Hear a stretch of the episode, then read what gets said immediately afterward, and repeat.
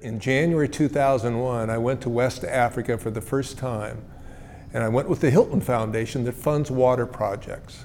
And I learned so much and saw so much there.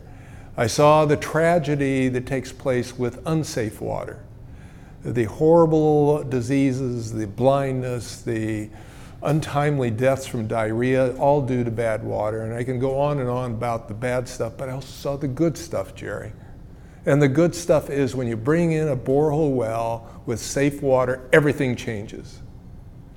People are healthier. The birth rate goes down. Women begin to co- take control of the village, asking, why is it so dirty? Or why isn't this cleaner?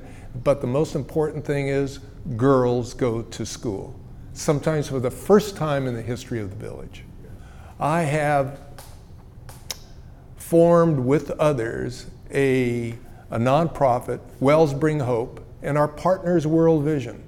So if we can raise $5,600, World Vision matches that, that's one borehole well, plus World Vision stays there for at least 15 years, making sure the women remain in charge of the village in terms of the water, the girls are going to school, there's proper sanitation, that they learn about drip irrigation, about the use of gray water.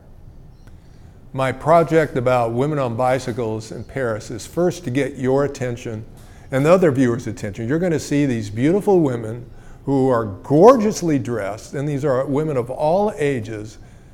And you're, you're flipping the, the pages and you're looking at them, and I hope it begs the question so, what are these women doing? And the real answer is they're doing everything that we do in our cars.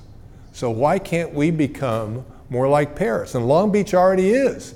Long Beach is on the cutting edge in Los Angeles County in terms of making the city a bicycle friendly city. And it's not just in name only, there are results that come with being a bicycle friendly city. It reduces traffic congestion, improves air quality, and helps fight the issue of obesity. I've been a photographer uh, since I was a young teenager. And even when I was district attorney, I always carried a camera with me. I always had one in my pocket. And if I saw something I would take a photograph, I'd take a photograph. And so, yes, I've always been a photographer. I got serious about it shortly after my daughter was born. This was 41 years ago when I realized, you know, I was taking photographs of her, but I'd never had any training. I do believe in education for everything and anything. And so I was living in the San Fernando Valley.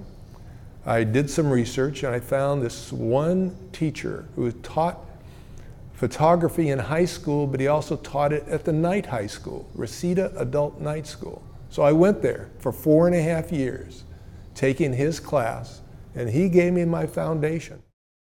I do use my photographs to tell stories, but I give a lot of speeches to young people, and some of the young people are in trouble. And I try and tell them about my background that my dad was an immigrant from Mexico, that he was a gang member in East LA, that he never graduated from any school.